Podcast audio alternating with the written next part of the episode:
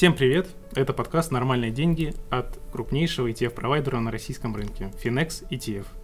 В рамках подкаста мы даем простые ответы на сложные вопросы об инвестировании, чтобы помочь слушателям сохранить и приумножить свой финансовый капитал. В первом выпуске нашего подкаста мы поговорили с Владимиром Кренделем о том, почему инвестирование на фондовом рынке – это полезно, безопасно и не требует больших денежных затрат и ресурсов – Спасибо всем, кто поддержал нашу инициативу с подкастом и оставил отзыв на нашем телеграм-канале или на других площадках. А, кстати, начиная с этого выпуска, вы можете слушать наш подкаст не только в iTunes, но и в Google подкастах, на Яндекс Музыке или ВКонтакте. Также мы размещаем аудиофайл в телеграм-канале «Инвестиции в ETF» для тех, кому удобно слушать непосредственно в мессенджере. Что ж, давайте перейдем к теме подкаста. А, недавно мы спросили у наших читателей, каких именно ETF не хватает на российском рынке для создания грамотных портфелей. И мы получили больше 2000 голосов и свыше 400 комментариев. Но, честно говоря, многие ответы нас удивили и вдохновили на этот выпуск подкаста, а, который мы посвятим теме полезных и бесполезных активов. Этот выпуск мы также будем вести э, в прежнем составе, поэтому вы вновь услышите меня, Данила Логинова, аналитика команды Finex, а также Владимира Кренделя, управляющего директора Finex ETF. Сегодня мы разберемся, почему не все активы могут быть одинаково полезны для инвесторов, и выясним, на что стоит обращать внимание при выборе того или иного объекта инвестирования. Владимир, добрый день. Добрый день. А как вы вообще отнеслись к столь бурному обсуждению в телеграм-канале? Были ли предложения, которые вам понравились? Я читал комментарии и потирал руки. Это была моя идея устроить такое обсуждение, и мне было очень приятно, что нас поддержали наши читатели, слушатели, мы получили массу интересных идей. Э, безусловно, мы часть из них будем использовать для того, чтобы выбирать, какие именно фонды запускать в будущем. Потому что процесс запуска наших фондов, он не останавливается. Мы будем запускать новые фонды, расширять нашу линейку и постараемся сделать так, чтобы наш набор фондов, который мы предлагаем на российском рынке любому инвестору без э, квалификации – чтобы он был интересен максимальному числу людей. Владимир, вот по итогам вопроса, как вы считаете, какие тенденции очевидно прослеживаются и соотносится ли это как-то с тем, что считают люди за рубежом? Интересно, что в обсуждении аудитория разделилась на такие две неравные части. Абсолютно то же самое – происходит на Западе. Аналитики отмечают, что люди приобретают либо базовые активы, которые составляют, создают основу для существования хороших, качественных портфелей, либо приобретают то, что Эрик Бальчунас, известный журналист Блумберга, специализирующийся на ETF, предложил называть светящиеся объекты или сверкающие объекты, shiny objects. Это вот как раз тематические фонды, отдельные инвестиционные идеи и вот это другое направление, которое привлекает широкую публику. Хорошо, а что, на ваш взгляд, может быть полезным активом? Есть какие-то конкретные критерии, по которым можно их определить? Оговорюсь. Все, что мы будем сегодня обсуждать, относится в первую очередь к долгосрочным портфелям. Эти портфели создают для того, чтобы формировать капитал, например, пенсионный капитал. То есть, когда мы долго копим средства для того, чтобы обеспечить себе старость. Конечно, есть совершенно другие цели накопления денег, инвестирования, намного более краткосрочные. И для них могут подойти другие активы. Поэтому мы должны помнить, что хороший портфель, он подходит только вам, только под ваши цели.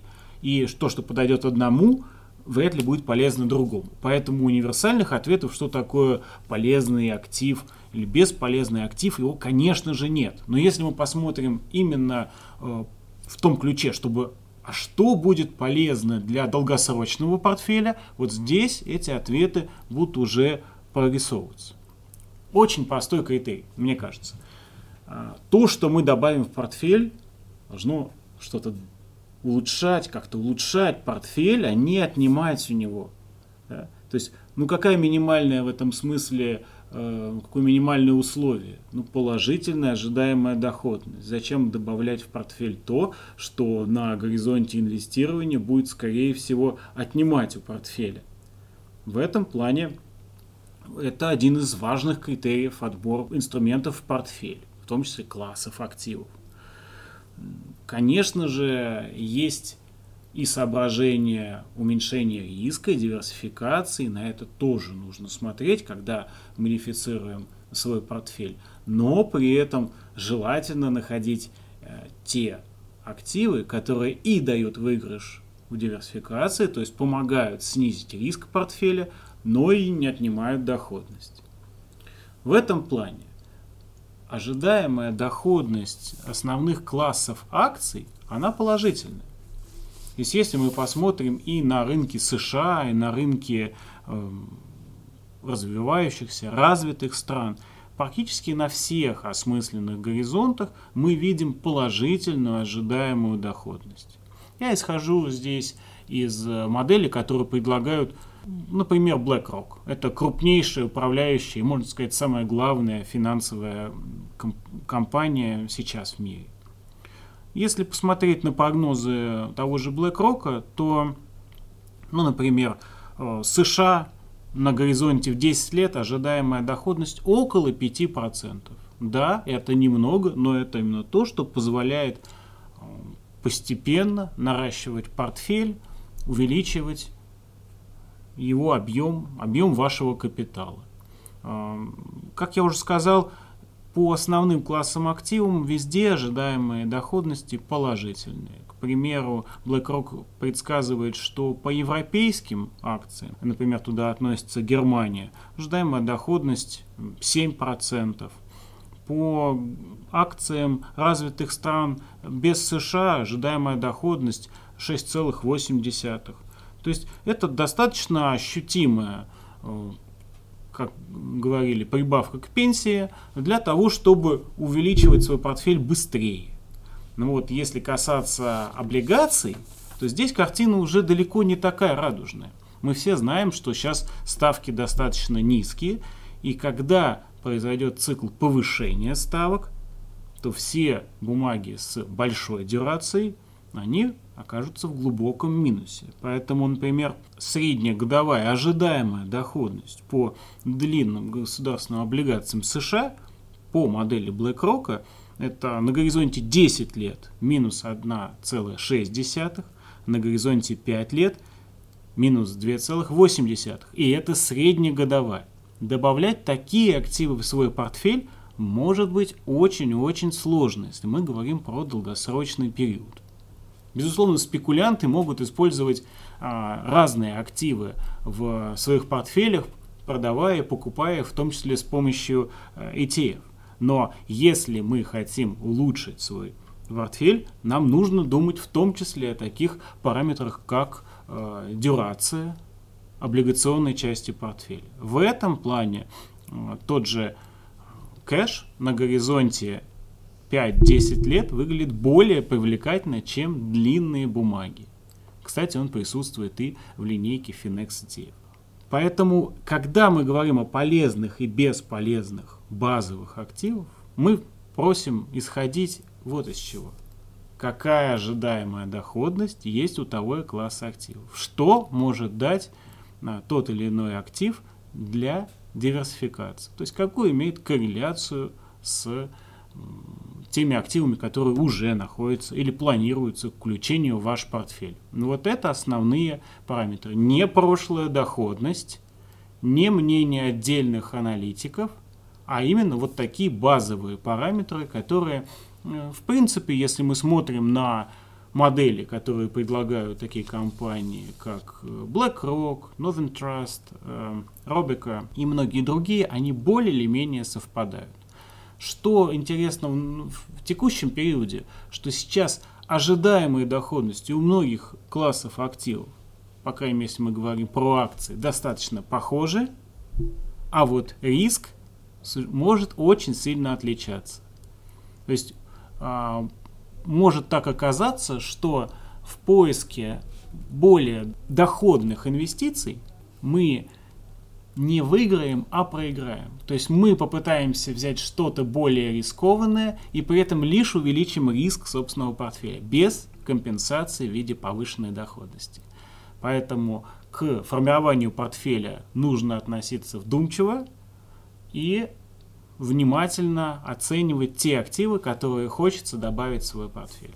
Ну, э, мне кажется, стоит здесь еще также упомянуть, раз уж мы говорили про ожидаемую доходность и волатильность разных классов активов на горизонте 10 лет, то на сайте Finance как раз таки появился удобный инструмент, в котором можно посмотреть доходность и волатильность э, фондов Finex на горизонте 10 лет.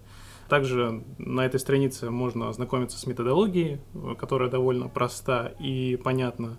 А большинству мы также там ее разместили.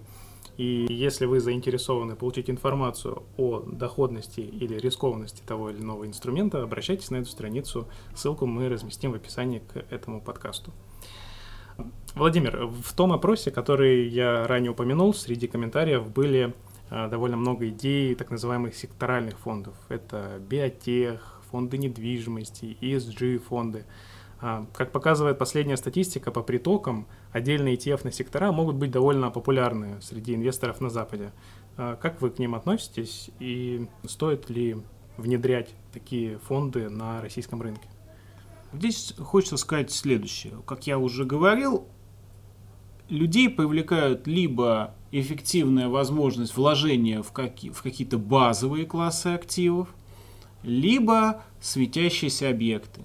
Что это значит? Это значит, что многие частные инвесторы видят прошлую динамику у какого-либо сектора или группы компаний и очень хотят в нее инвестировать, в том числе и через ETF. То есть это такая реактивная, реактивный подход к инвестированию, и я в целом его, конечно же, не разделяю. Мне кажется, что нужно идти не от того, что показал рынок в последнее время, а от того, как ожидаемая доходность и ожидаемый риск тех или иных портфелей соотносятся с вашими целями. Если у вас цель вскочить в уходящий поезд какого-либо тренда, скорее всего, это плохая идея. Почему? Потому что исходите из того, что если какой-то актив быстро растет, большое количество информации о том, что, почему он растет, уже находится в ценах.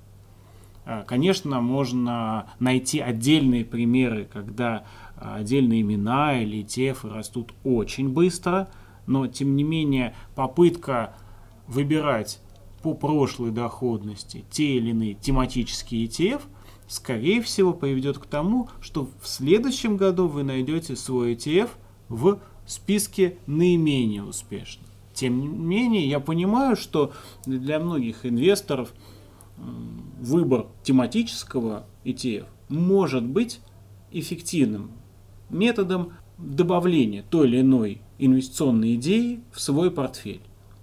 Поэтому мы для себя не исключаем отдельные тематические ETF. Но все-таки для большинства наших слушателей главное это получить доступ к, так сказать, классическим базовым активам, которые позволяют инвестировать в широкие инвестиционные идеи, улучшать портфель, получать положительную ожидаемую доходность, ну и, соответственно, уменьшать по возможности риск. Владимир, спасибо. Думаю, на сегодня вопросов достаточно. Дорогие слушатели, мы надеемся, что этот выпуск поможет вам инвестировать осознанно и только в те активы, которые действительно заслуживают внимания. Если вам понравился выпуск, оставляйте отзывы на тех площадках, где слушаете нас. А, и кроме того, если у вас есть предложение или какая-то критика, вы можете написать о том, с чем не согласны э, у нас э, в социальных сетях. Мы открыто ведем дискуссии и постараемся ответить на ваши вопросы. Подписывайтесь на наш телеграм-канал и другие медиа. Владимир, спасибо за интересную беседу. Спасибо, Данил.